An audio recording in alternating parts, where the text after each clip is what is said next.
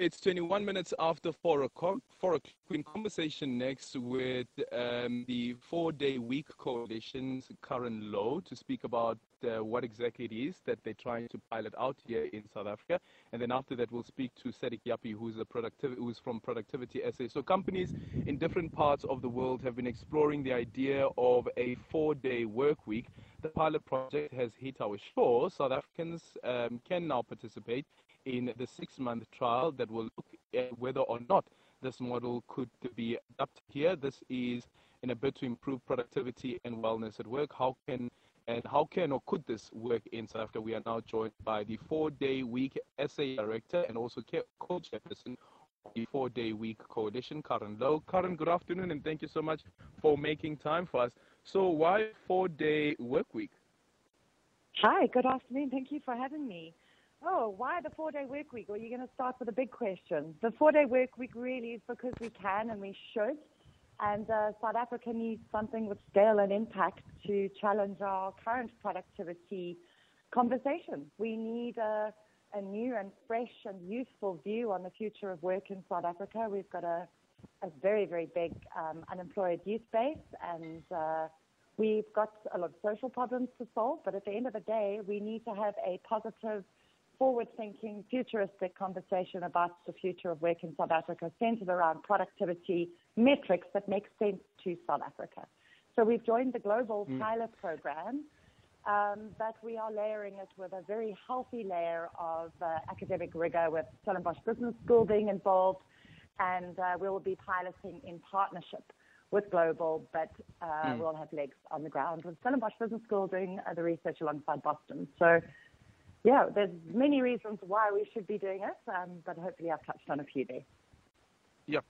But but has research um, proven, at least with the research that has been done um, in the U.S. as well as Europe, that um, a four-day work week does improve productivity? Not only does it improve productivity, it improves improves all the staff well-being markers and engagements. It has been an enormous success. If you are following some of the, the global news, even on the New York Times and British Telegraph yesterday, uh, the UK trial, which is currently uh, halfway through, published that 86% of their current trialists are going to continue with a four-day week post the trial. So it has had an overwhelmingly mm. positive response across the board and across many of the countries that are that are piloting it. Um, you know, we've got we've got Ireland, US, and Canada, um, Australia, New Zealand, North America phase two, uh, big EU program starting um, in November, obviously in co- combination with South Africa. Um, but there are initiatives in Germany, Brazil, Australia, and they are all showing overwhelmingly positive results, not only in productivity, but more importantly in the mental health and well-being markers um, within organizations. Yeah. And how many companies do you have so far who have signed up? Uh, we our inbox was flooded after our webinar um, on Wednesday, so we're still trying to play catch up. Obviously, all of our coalition partners, I think we've got about 17 currently um, that will be participating, and um, we've got an influx that we are trying to make our way through at the moment. So we've had an overwhelmingly hmm. positive mm. response, a lot of interest in the coalition as well that we formed. Uh, I can't give you the exact figure right now, but uh, I, I, really would like to see 100 companies minimum participate in this trial in South Africa. Yeah. Um, and from those who have applied so far, um, do you get the sense as well that um, it is perhaps industry specific, that there are some industries where something like this wouldn't work? We haven't analyzed the, the current applications by industry vertical. Uh, there are definitely some yeah.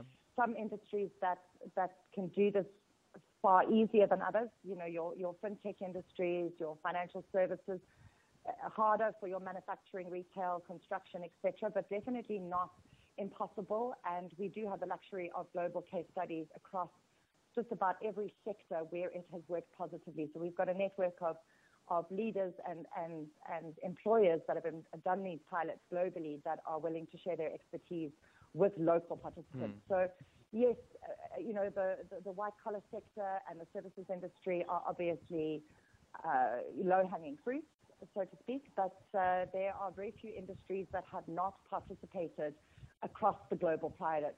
Um, pilots. Yeah. So we, we've got a lot of expertise to draw on.